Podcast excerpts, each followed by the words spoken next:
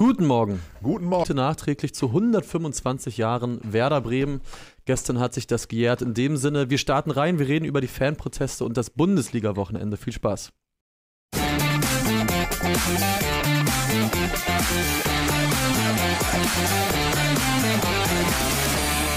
In diesem Sinne nochmal guten Morgen. Hallo. Ich fand es gut, dass wir heute mit Werder Bremen eingestiegen Ja? sind, weil es ja sonst definitiv von zu diesem Bundesliga-Wochenende überhaupt nichts zu bereden gibt, oder? Nee, Also, gar nicht. Das ist auf jeden Fall nichts passiert. Hast du den Spot gesehen zu 125 Jahren äh, Werder? Nee. Äh, für, mich, für mich eigentlich die Sensation des Fußballs, äh, Fußballwochenendes auf jeden Fall.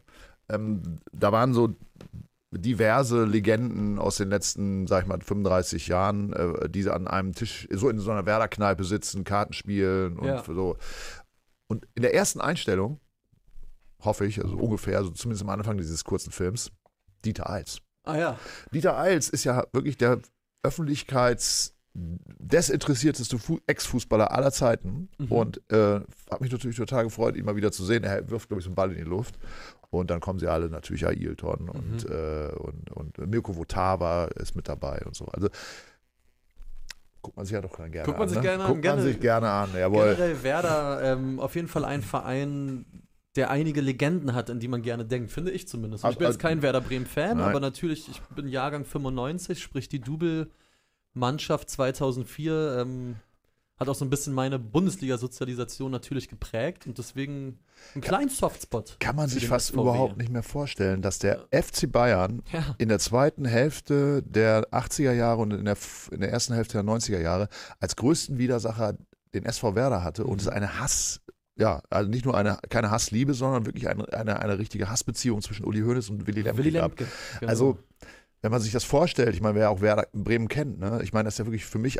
eigentlich die, eine der lebenswertesten Städte in Deutschland. So. Ist ne? Stadt, es ist eine Stadt, Ja. es ist ein Stadtstaat. Mhm. Man hat die Weser, das Stadion liegt super Mhm. und es ist trotzdem nicht zu groß. Also insofern, ähm, äh, dass, dass das so- sozusagen den deutschen Fußball dominiert hat und da auch immer wieder so Leute, die man ja auch nicht so auf dem Zettel hatte vielleicht. Ne? Ich meine, auf Ailton ist vorher keiner gekommen, ähm, die da dann groß geworden Claudio sind. Pizarro Ne? Also damals, ja. großartig, ne? Also ich muss auch sagen, ich war einmal bislang als Gast quasi bei Werder mit Hertha und ja klar, wenn man da sich im Viertel davor ein bisschen die Zeit vertreibt und dann an der Weser hinläuft, das macht schon sehr viel Spaß. Man muss nur leider sagen, das einzig Negative, der Gästeblock in Bremen, der ist leider eine Katastrophe, wird aber, wenn ich mich nicht täusche, sogar dran gearbeitet. Ich glaube, der Gästeblock, der wird quasi umorganisiert. Ich meine zur nächsten Saison, weil das war, da hast du wirklich das Gefühl, du bist nicht im Stadion. Also ganz, kann ich äh, ganz schwer erklären. Also Einige ehrlich von gesagt, euch werden es erlebt haben. Das ist doch eine wahnsinnig clevere Idee. Ja,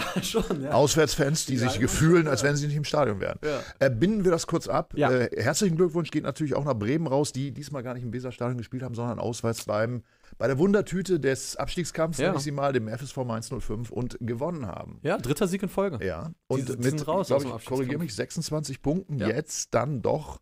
Obwohl bei Werder sollte man vorsichtig sein. Ich glaube, sie sind damals abgestiegen mit Florian Kofeld, als Ja. sie nach der Hinserie schon 31 hatten. Richtig. sowas. Also deswegen. Ähm, Frank Baumann hört auf am Ende der Saison. Er steigt so als, als äh, Investor ein Mhm. und insofern äh, Nerven behalten, weiterspielen. Ja. Und äh, ich äh, auch als HSV-Sympathisant sage, Werder gehört in die erste Liga. Insofern Absolut. äh, spielt den Stiefel durch, äh, werd nicht übermütig und äh, so.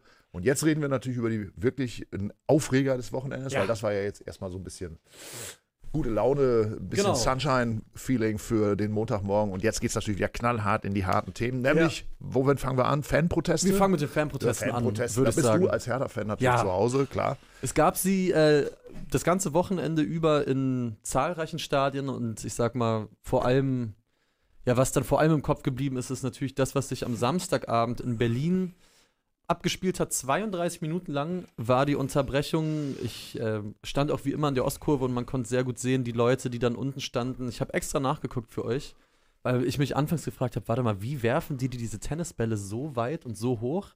Äh, mit der Hilfe von sogenannten Dogs Creek Wurfschleudern okay. gibt es äh, bei Fressnapf in verschiedenen Größen, 45 Was machst du denn jetzt? Eine Zentimeter, Anleitung für nächste 60 Wochenende? Da muss man Zentimeter. aufpassen. 15,99 Euro oder 18,19 Euro. Damit äh, kriegt man einen Tennisball sehr weit geworfen. Das Spiel war eine halbe Stunde unterbrochen. Es stand auch kurz vor dem Spielabbruch, bis dann Paldada und Marius Gersbeck auch vor die Ostkurve gekommen sind und gesagt haben, Leute, so sieht's aus, wenn wir jetzt noch weitermachen, wird das Spiel abgebrochen. Dann war es auch gut. Und vor allen Dingen, ja, also vielleicht nochmal zum Hintergrund, protestiert wurde weiterhin gegen den Einstieg von Investoren in die DFL und Ja. vor allen Dingen über den Prozess, den es damals gab, die zweite Abstimmung, die geheime Wahl, wo er dann eine Stimme den Ausschlag gegeben hat, äh, mit ja mehr als nur dem Geschmäckle, dass ja unter anderem höchstwahrscheinlich Martin Kind gegen die Weisung seines Vereins gestimmt hat, was 50 plus 1 technisch zumindest mal nicht die feine englische Art ist. Dagegen wurde protestiert, wie gesagt, auch in anderen Stadien. Und ich sage mal so, ich habe danach erst dann so gehört, wie das alles bei Sky kommentiert wurde. Ich habe danach natürlich auch viel gelesen. Zumindest bei Sky, bei Hansi Küpper, hätte man den Eindruck bekommen können, es wurde ein mittelschwerer Terroranschlag im Olympiastadion verübt. Und man hatte nicht mehr das Gefühl, dass da ein Fußballspiel für 30 Minuten unterbrochen worden ist, ähm, wo im Endeffekt auch die Dinge ja friedlich abgelaufen sind. Klar war es nervig und störend, Ja. das sollte der Prozess, äh, Protest ja auch sein. Die Diskussion danach, die hat mich dann doch schon überrascht, würde ich mal sagen. Also was mich jetzt überrascht hat, oder beziehungsweise was ich für mich als Information noch ganz interessant war, ähm, ich habe mich ja, das war ja eine Woche vorher beim HSV schon, mit den Mhm. Tennisbällen, habe gedacht, ach, jetzt fangen die da in Hamburg, ne, wo viel Hockey gespielt wird und vielleicht auch am Roten Baum mal Tennis gespielt wird, fangen die mit Tennisbällen an, ist natürlich auch teurer als die, als die äh, Schokoladenplättchen. Mhm. Aber jetzt habe ich gelernt, nein, nein, die Tennisbälle fliegen weiter, weil sie natürlich auch hüpfen, Ja, während, die, richtig, während, ja. die, während die Schokotaler äh, ja sofort liegen bleiben. Also insofern ist es ein effektiverer Protest. Mhm. Also theoretisch könnte man mit den Schokoplättchen auch weiter spielen, noch äh, zumindest die Szene zu Ende bringen. Beim Tennisball ist das natürlich nicht mehr möglich, weil es dann einfach zu gefährlich wird. Ähm, was mich an der ganzen Geschichte ein bisschen abstößt, du hast es gerade gesagt, eigentlich geht es ja immer noch darum, ist hier möglicherweise Demo der demokratische Vorgang Richtig. umgangen worden. Ja. Und dass dagegen protestiert wird, ne? gerade bei der, beim Fußball, der ja immer seiner Vorbildfunktion gerecht werden muss, wo ja auch immer sehr viel, sehr schnell diskutiert wird. Wir hatten die letzte Woche hier die Diskussion mit dem Union-Trainer, Mhm. ob, äh, ob, sich, ob da sowas passieren darf oder ob der nicht sofort entlassen werden muss. Da waren wir auch zum, zum Stück weit unterschiedlicher Meinung. Mhm. Aber wenn wir über solche Vorbildgeschichten reden, dann muss das erstmal geklärt werden. Und da finde ich es vollkommen legitim, dass die Fans protestieren. Dass im Nachgang, wenn wir jetzt über den Einstieg des Investoren sprechen, das ist ja eigentlich noch absurder, dass jetzt gegen etwas demonstriert wird, Mhm. was erstmal, was man Kommerzialisierung sind wir ja auch, sagen wir mal so, sehr skeptisch Mhm. als Freunde, aber es gegen etwas demonstriert wird, von dem selbst die DFL noch nicht final gesagt hat, wie es genau funktionieren soll. Sie haben Ja. so angedeutet, okay, viel Auslandsvermarktung, wir müssen mithalten und so weiter und so fort. Die Vereine profitieren auch davon. Gibt viele Vereinsvertreter, die sagen, naja, also das Geld hätten wir uns auch über Kredite holen können. Äh, das ist alles total unausgegoren. Und dann kommt jetzt sozusagen der Protest, der ja offensichtlich auch nicht abebbt, Mhm. dazu, was die ganze Sache noch absurder macht, weil für mich ist eigentlich der eigentliche Skandal erstmal. Also über Gelder müssen wir dann gesondert reden. Ich bin auch kein Freund davon, wenn man, wenn man Investoren, die man ja, glaube ich, momentan auch noch gar nicht genau kennt, ne? wie die, Äh, wer, ja, wer das sein genau, soll und so ja. weiter. Es gibt Kandidaten Äh, aber, aber erstmal muss geklärt werden, ob hier möglicherweise äh, äh, die Demokratie umgegangen, umgegangen worden Mhm. ist. Und dann ist es ein verdammt schlechtes Zeichen in die Gesellschaft, weil dann wird der Fußball und damit auch die Bundesliga ihrer Vorbildfunktion überhaupt nicht gerecht. Und zwar in einer Zeit, wo wir genau diese Sachen ja Mhm. auch auf gesellschaftlicher Ebene diskutieren. Und das finde ich eine Katastrophe. Und äh, ich finde, das, das sollte einfach mal jetzt ganz transparent gemacht werden. Ähm, ja, ich meine, es geht ja um Martin Kind, Ja, ne? also Hannover absolut. 96. genau. Ähm, und äh, auch da, das wird so unter den Tisch fallen gelassen und man regt sich über Tennisbälle auf und Hansi Küpper sagt hier, keine Ahnung, Kriegszustände im Olympiastadion. Ähm, Freunde, was ist los? Ja. Also es geht hier auch um, um was anderes. Ne? Und, und ich glaube, zu, zu einem Punkt, was du gerade meintest, dass eben noch überhaupt nicht klar ist, wie das aussieht, dieser ganze Investorenanstieg, was genau passieren soll. Ich glaube, das ist ein sehr, sehr großer Mitgrund für diesen Protest, weil ja eben eine Entscheidung getroffen worden ist, eine zukunftsträchtige Entscheidung, dass man sich in eine Abhängigkeit begeben wird, weil nichts anderes ist es. Kein Investor gibt dir Geld und will dann nicht wissen, was damit passiert oder nicht irgendwo mitreden. Ich glaube, genau das ist ein Problem, weil ja zum Beispiel die Harlequins bei Hertha, die ja diesen, diese Spielunterbrechung auch federführend, sage ich mal, ähm, erzwungen haben, die sagen auch, ja klar, die Fans sollen ruhig gestellt werden. Es ist immer die Rede von den roten Linien, was Spieltagszerstückelung oder eine weitere Spieltagszerstückelung angeht, was Spiele im Ausland angeht. ob die auch irgendwann eingehalten werden, diese roten Linien, wenn die Vereine vielleicht wirklich an einen Punkt kommen. Und das ist ja das große Risiko bei diesem Investoreneinstieg, dass diese Vorfinanzierung nicht mehr ausreicht und Geld zurückgezahlt werden muss und die Vereine wirtschaftlich in Schwierigkeiten kommen, dann ist natürlich vielleicht ein Mittel, auch mal Spiele im Ausland stattfinden zu lassen, in der Theorie, das weiß natürlich noch keiner. Wie hart dann diese rote Linien sind, da darf man auch bei allem, was die DFL in den letzten Jahren erzählt hat, äh, Stichwort die neue Demut im Fußball Anfang der Corona-Pandemie, zumindest mal skeptisch mhm. sein, würde ich sagen. Absolut. Zumindest mal das. Und ich finde, was mich nervt bei dieser ganzen Diskussion jetzt nach den Protesten, ich finde, ein großer Irrtum ist, dass immer so getan wird, ja, die aktiven Fanszenen, das sind in den Kurven, das sind 50 Hansel, äh, die nehmen sich jetzt heraus, hier dieses Spiel zu unterbrechen und stehen mit ihrer Meinung total alleine da. Und was nehmen die sich eigentlich raus? Ich finde, das ist das erste Irrtum. Bei diesem Protest habe ich nicht das Gefühl, dass es sich nicht, also dass es sich nur auf die Leute beschränkt aus der aktiven Fanszene. Das geht auch deutlich weiter, würde ich sagen, über Leute in der Ostkurve, in ganz verschiedenen Kurven in Deutschland hinaus, die sich jetzt nicht zum Ultratum zählen, aber die einfach kritische Fußballfans sind und die sagen, nee, wir finden diesen Ablauf, wie diese Wahl lief, nicht gut. Und B, finde ich, wenn die DFL jetzt zum Beispiel bei Blackstone vorstellig wird, die ja so ein ganz großer Kandidat gerade sein sollen auf den Einstieg äh, in die DFL als Investor, dann ist das, was die aktiven Fanszenen machen, nämlich Choreografien und gute Stimmung, ein millionenschweres Argument der DFL, dass die sagen, ey, schaut mal, was bei uns hier im Stadion los ist. Bei uns ist, wenn Darmstadt gegen, gegen Mainz spielt, das ist überhaupt nicht despektierlich gemeint, wenn Darmstadt gegen Mainz spielt, ist im Stadion mehr los, als wenn Liverpool Chelsea empfängt. Und das ist ein großes, großer Faustpfand, den der deutsche Fußball noch hat. Und diese Leute, die jetzt demonstrieren und dann schnell wieder als die großen Fußballchaoten und die Fußballkriminellen äh, betitelt werden, die tragen dazu bei, dass diese Liga auch so dasteht, wie sie dasteht, nach außen hin. Absolut. Die tragen auch mit dem, was sie tun, auch zu einem wirtschaftlichen Erfolg bei. Und deswegen finde ich, haben diese Leute absolut ein Anrecht darauf, zumindest mitreden zu dürfen. Ich glaube, denen geht es ja gar nicht darum zu sagen, wir müssen das entscheiden, wir entscheiden, wie es hier mit unserem Fußball weitergeht. Aber zumindest mal eingeladen zu werden an einen Tisch und darüber zu sprechen, das finde ich, hätten sie schon verdient. Das war jetzt ein langes ich, Plädoyer. Ich, nein, nein, absolut. Ich, ja. ich, ich gehe sogar noch einen, fast noch einen Schritt weiter. Ich würde sagen, sogar es ist das absolut essentielle was, die, was die Bundesliga ausmacht. Weil sie sportlich gegen die, die zumindest gegen England nicht anstinken kann. Nee, finanziell ja, gegen absolut. Spanien und England nicht anstinken kann. Ähm, also, was wir, was die DFL ja auch immer nach vorne gestellt hat, ist, sag, wir haben die erste und die zweite Liga mit unseren Zuschauerrekorden, äh, wir haben Stimmung in den Stadien, da ist sozusagen Fußballkultur wird da gelebt.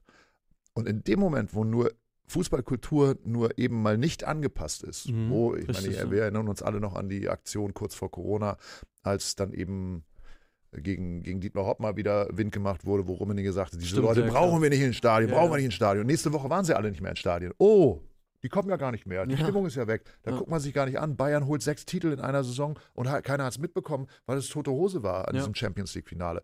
Und jetzt passiert wieder etwas. Entschuldigung, Tennisbälle, ja. Also Tennisbälle, 30 Minuten Unterbrechung. Äh, Paul Dardai kann noch mal einen heißen Tee trinken. Was ist los, da ist jetzt Leute? auch nicht die Welt und ich, untergegangen. Und ich habe ich hab's, ja. ich hab das Spiel nicht gesehen, aber ich lese im Ticker, da ist irgendwie äh, Randale mhm. und äh, man denkt dabei, meine Güte, 30 Minuten abgebrochen. Was ist denn, was ist denn bloß passiert? Sind da irgendwie, äh, hat es da äh, marodierende Hooligans in der, in der Kurve, die irgendwie auf kleine Kinder einschlagen? und hinterher stellt sich raus, sie haben ein paar Tennisbälle geworfen und der Schiedsrichter musste, okay, ist ja alles okay, das Spiel mal kurz abbrechen. Ja. Also das sind, das sind Dinge, über die wir jetzt hier ausführlich reden, die zu diesem verdammten Showgeschäft auch dazugehören. Und, äh, und es wird immer wieder so getan, als wenn alles, natürlich, wir sind in Deutschland, nach, nach, äh, ähm, nach, nach den Regeln ablaufen muss. Und am Ende machen Journalisten wie wir uns sogar noch als Handlanger dieser ganzen Geschichte, indem wir sagen, das ist auch verwerflich und geht auf keinen Fall. Natürlich, wenn jemand verletzt wird, keine Frage. Aber keine Frage, sich, genau. Wir haben, wir haben es passieren Dinge auch gerade auf den deutschen Straßen, die, die, die gegen äh, Gesetz äh, ungesetzlich sind. Wir haben hier ein Demonstrationsrecht und im Stadion kann man letztendlich auch mal seine Meinung kundtun. Ja. Im Rahmen der Möglichkeiten, natürlich. Ne? Es ist immer ärgerlich, wenn der Ablauf nicht geschafft wird, aber es, da geht es nur um Fernsehrechte. Das ja. Problem ist, wenn ein Spiel unterbrochen wird für eine halbe Stunde, wird es problematisch, dass man das ja irgendwie trans ähm, äh, ver vermittelt bekommen muss, nämlich über den Sender. Mhm. Und deswegen kriegt Hansi Küpper vielleicht auch schlechte Laune, ja. weil er hat eine halbe Stunde später Feierabend. Ja, klar. Und ich, ich meine, es war ja sogar so, es gab den, den ersten Spieltag, ich meine, es muss der letzte vor Jahresende gewesen sein, wo dann zwölf Minuten geschwiegen wurde. Dann ging ja die Rückrunde, nenne ich es jetzt mal los, oder die Spiele in 2024, dann wurde erneut geschwiegen. Und schon da haben dann einige Kommentatoren bei Sky gesagt, ja, also jetzt ist ja auch mal langsam gut, der Protest ist ja angekommen, wo man denkt, also wenn Fußballfans schon dafür kritisiert werden, dass sie schweigen, also dann, dann ist man ja wirklich nah an einem Punkt, wo man sagt, bitte kommt, bitte zahlt, macht eure Stimmung wie ein paar Roboter und geht dann nach Hause.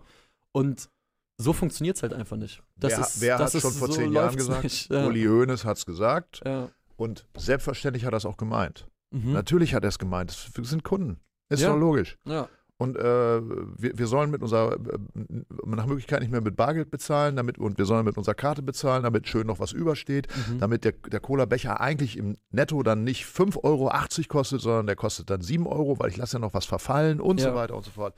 Komm, reden wir nicht lange drüber. Ich gehe nächste Woche wieder schön hier in die Kreisliga. Zu, zu einem äh, Punkt noch, den schreibt David S. gerade rein, weil ich das auch äh, viel gelesen habe. Er schreibt, ähm, wenn die aktiven Fans denn jetzt protestieren, dann müssen sie das in allererster Linie nach innen gegenüber ihrer eigenen Vereinsvertretung tun. Ich vermisse da den Diskurs innerhalb der Clubs.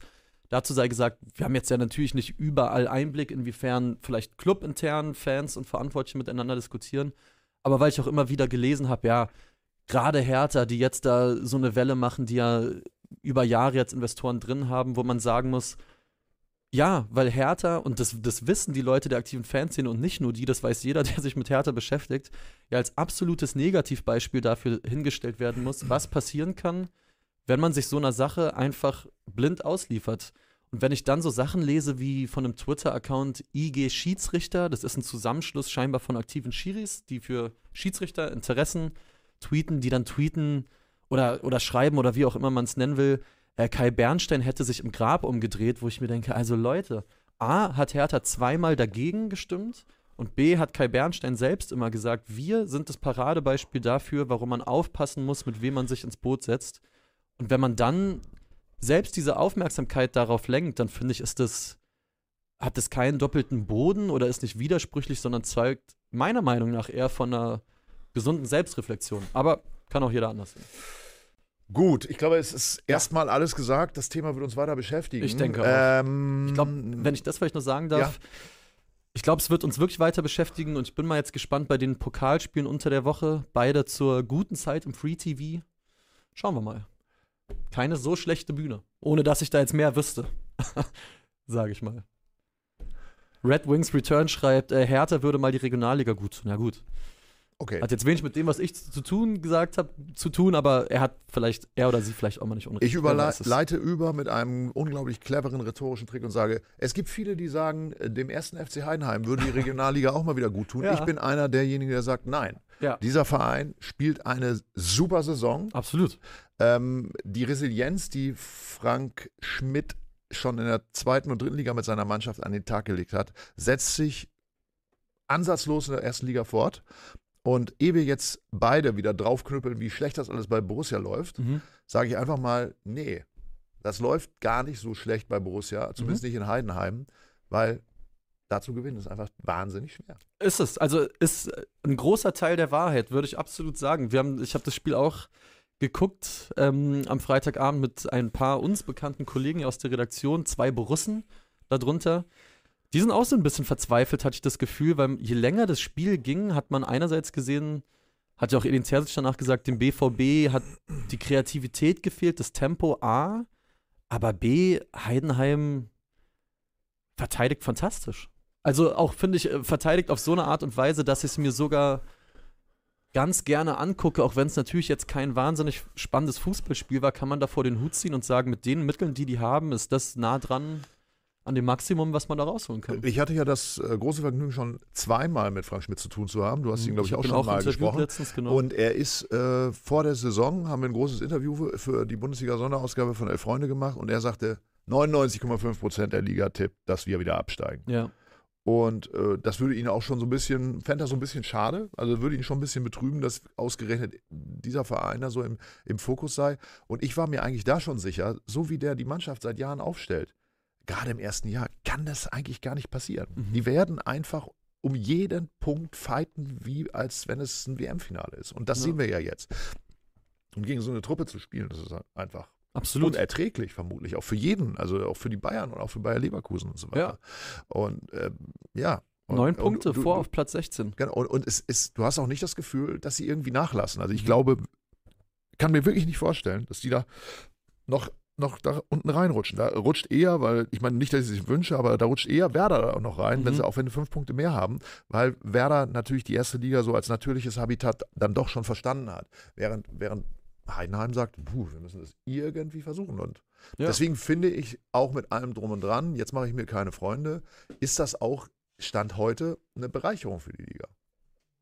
Also, weil Fußball, also ja, wa- was, was die Fuß, fußballerisch und die Geschichte, die sie mitbringen, das auf jeden Fall. Ich kann mich jetzt nicht davon freimachen, dass es in der zweiten Liga Clubs gäbe, die ich eher in der Bundesliga sehe, aber das, was sie spielen, ist mehr als Bundesliga würdig, keine Brauchen wir Frage. Zu reden, Rot-Weiß Essen in die erste Liga ist schon klar.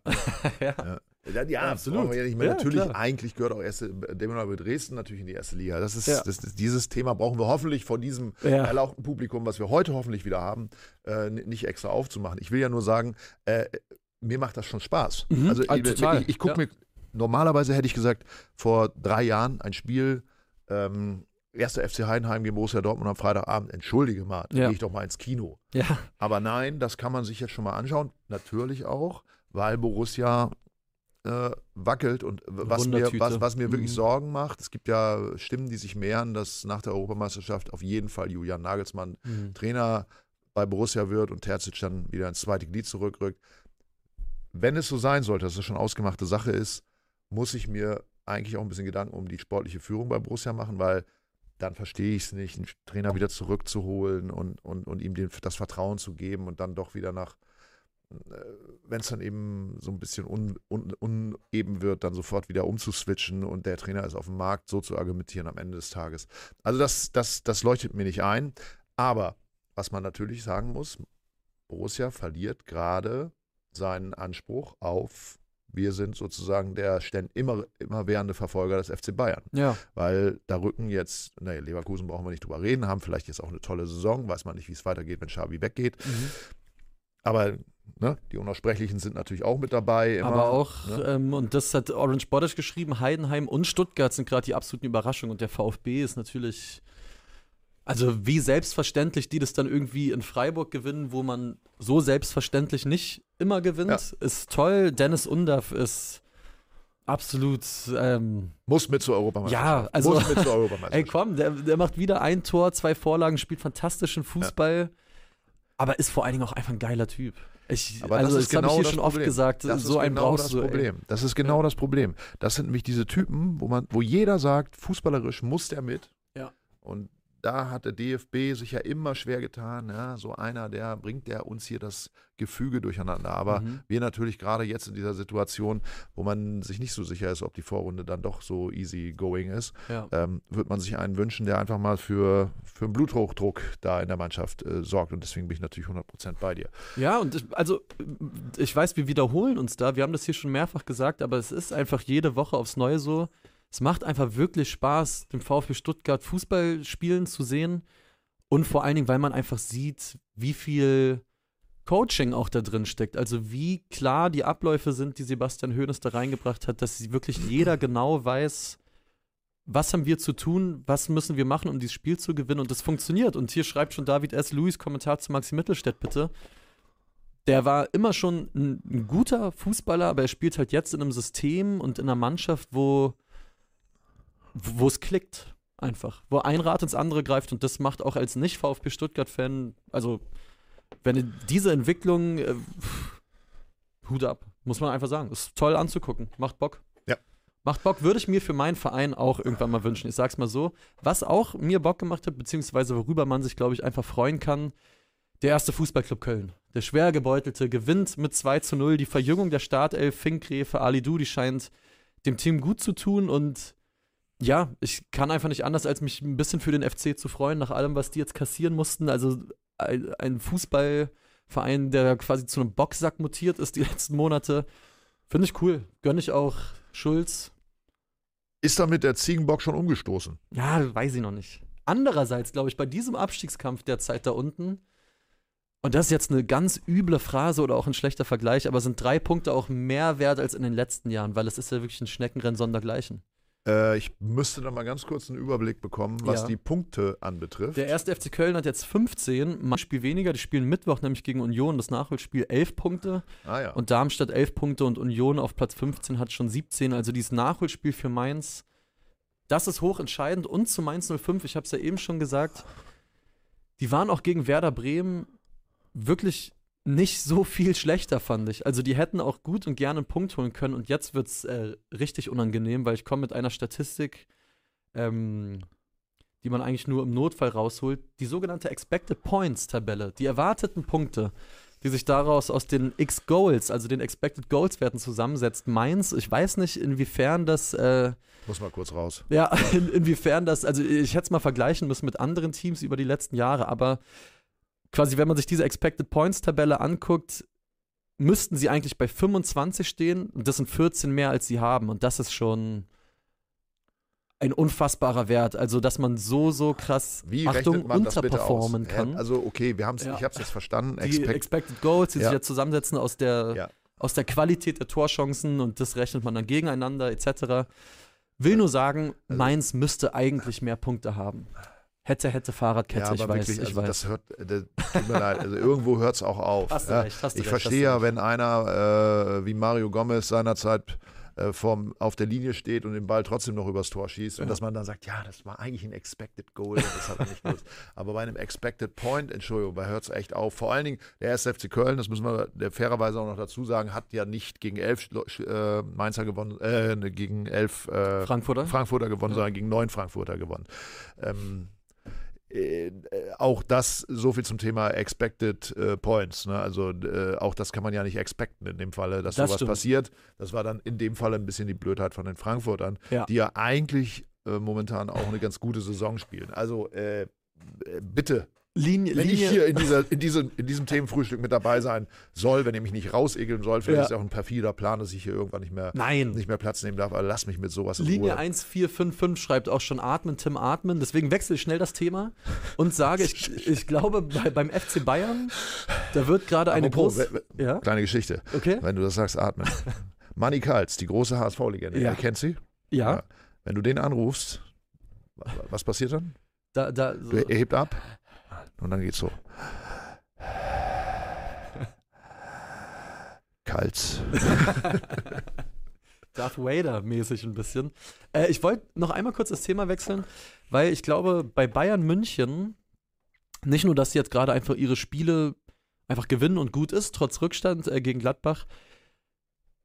Also, berichtigt mich, wenn ich falsch liege, aber zum ersten Mal seit Jahren scheint sich da wirklich ein Talent aus der eigenen Jugend festzuspielen. Alexander Pavlovic hat erneut ein Tor geschossen und spielt mit 19 Jahren, vor allem im Passspiel, so dermaßen abgezockt, ähm, dass freche Zungen schon behaupten, gut, ist jetzt auch nicht mehr so ein großes Problem, wenn Josua Kimmich äh, fehlt, weil der Typ spielt fantastisch. Und das mit 19 Jahren. Es gibt auch die Ersten, die sagen, Julian Nagelsmann, bitte klemm dich ran, dass der Mann für Deutschland spielt in den nächsten Jahren. Ja, ich finde den super, wenn man sich, und ich, ich verschone dich jetzt mit allen Passstatistiken, die ich gestern äh, noch rausgesucht habe für den Morgen-Podcast, die hole ich jetzt hier nicht noch raus, aber Ratter sie ich, runter. ich, ich fasse es kurz. Ich kann ihm auf Durchzug stellen. Er ist ein überdurchschnittlich guter Passspieler in seinen Einsätzen und das mit 19 Jahren. Und ich glaube, das freut in München, zumal die Personaldecke dünner und dünner wird. So einige und ich sehe es auch gerne. Geiler das ist auch ein Fußballer. Satz, ne, dass beim FC Bayern die Personaldecke Ja. dünn wird. Ne? Das, ich höre das ja auch von Stefan Effenberg. Ne? Ja, Ja, Mensch, ja. die haben so viel Da Verletzte. sieht man die Wie soll das denn? Im Grunde kann man froh sein, dass sie nicht absteigen. Ähm, vielleicht noch kurz äh, zur Erwähnung, weil wir gerade bei Gladbach Bayern sind. Äh, Rocco Reitz hat auch seinen Vertrag verlängert, auch ein Eigengewächs aus dem eigenen Verein und hat bis 2028 verlängert. Auch da gab es bis zumindest einigen Wochen noch viele Stimmen, die sagten, ja. ist das ein Mann für die Europameisterschaft Ja. als belebendes Element. Und wenn ich jetzt höre, ne, also Mittelstädt haben wir jetzt auch gerade mal gesagt, Rocco Reitz, ähm, wen hatten wir vorhin noch? Äh, also Dennis Undorf? Undarf, Ja. natürlich, klar. Also es, es, es gibt durchaus auch Auswahl. Die Frage ist nur, können wir die, wie viele Spiele sind überhaupt noch? Drei, vier Testspiele vor der Europameisterschaft? Können wir die Ich überhaupt glaub- noch ja, einbauen? Ne? Ja, genau. Und, ähm, daran wird es dann nachher wieder scheitern. Ne? Das sind Ja. so diese Diskussionen. Ich erinnere mich früher, äh, Torschützenkönig Kevin Korani. Ja. Ich, ist, da liege ich richtig. Alle haben gesagt, der Mann muss mit äh, und wurde dann doch nicht mitgenommen und so. Also gut. Theophanes Gekas wurde damals auch nicht mitgenommen, obwohl er Torschützenkönig war. In Griechenland? Ja, nein, es war ein sehr, sehr schlechter Witz jetzt gerade, ja, ich weiß. Ja, Theophanes Gekas ist einer meiner liebsten Torschützenkönige, würde ich sagen. Äh, Für den VfL Bochum damals ja, muss man auch erstmal schaffen. Ne? muss man auch erstmal schaffen. Ja, Also aber es- es äh, der hat bis einige Leute 2028, Stellung. wollte ich nur sagen, hat er jetzt verlängert. Ja. Dann doch nochmal, nachdem er im Sommer, glaube ich, auch schon eine Vertragsverlängerung Chris Führig übrigens auch, der auch schon mal dabei war und auch getroffen hat am Ja. Wochenende. Das Ähm, heißt, es könnte eigentlich, wir könnten uns irgendwann mal hier treffen und So sagen, wir B. stellen mal Ja. Unsere, Lieblingsmannschaft auf, weil wir wissen ja, der letzte große Erfolg des deutschen Fußballs, stimmt das? 2017 Confed Cup? War das 2017? Bring ich das ja, doch, das müsste der Confed Cup Das- 2017 gewesen Wo diese sein. B11 aufgelaufen ist. Julian Draxler wo, als Kapitän. Ja, wo, wo, bei, wo Mhm. man das Gefühl hatte, die kenne ich ja alle gar nicht. Ja, War das 17? das war 17, richtig. Und äh, ja, vielleicht dazu gehört natürlich äh, schon eine gewisse breite Brust beim Bundestrainer, wenn er das machen würde. Aber Das Finale war gegen Chile. Das wusste ich ehrlich gesagt jetzt auch nicht mehr. Torschütze im Finale des Confed Cups. da dreht er seinen Computer weg. Ja. Willst du raten? Ich, also ich wäre nicht drauf gekommen. 2017. Ich, es ist ein Spieler, der ist nicht mehr in der Bundesliga, so viel sei gesagt, der ist in die zweite Liga zu seinem Heimatclub zurückgewechselt. Ist in seinen 30ern hatten wir zuletzt auch mal im Interview des Monats. Es ist ein Club im Südwesten der Republik. Ja, gut, jetzt äh, kommt das Lars ja Stindl. rein, ja. Lars Stindl, Aufstellung Stindl, damals genau. Marc-André Testegen, Ginter, Rüdiger, Skodra Mustafi, Kimmich, Stindl, Sebastian Rudi, Jonas Hector, Leon Goretzka, Julian Draxler und Timo Werner. Cheftrainer Joachim Löw, ja. Solche Zeiten gab es auch mal. So Das ist viel. ja eine Mannschaft, die äh, ja ungefähr gefühlt 70 Prozent der aktuellen äh, was, ja. nationalmannschaft stellt. Also insofern, warum nicht mal äh, ganz anders? Einfach nochmal die Confed Cup Jungs von 2017 rausholen. Sebastian Nein, Rudi also das dann Karriereende. jetzt dann ja. eben mit Chris Führig, Ja. mit Rocco Reitz und so weiter und so fort. Aber am Ende steht natürlich beobachten. Manuel Neuer wieder im Tor. So- so ist 270 Jahre alt. Ja, Und alle Experten sagen, ja, warum soll der raus? Der ist ja immer noch so gut. ja, es geht, es geht schon- weiter. Da Professor. Professor Dr. Pepper wirft noch äh, Waldemar Anton rein in die Diskussion und das mit Recht tatsächlich. Aber so viel dazu würde ich sagen, so viel erstmal zum Wochenende, weil wir haben alle genug zu tun hier heute, redaktionsintern.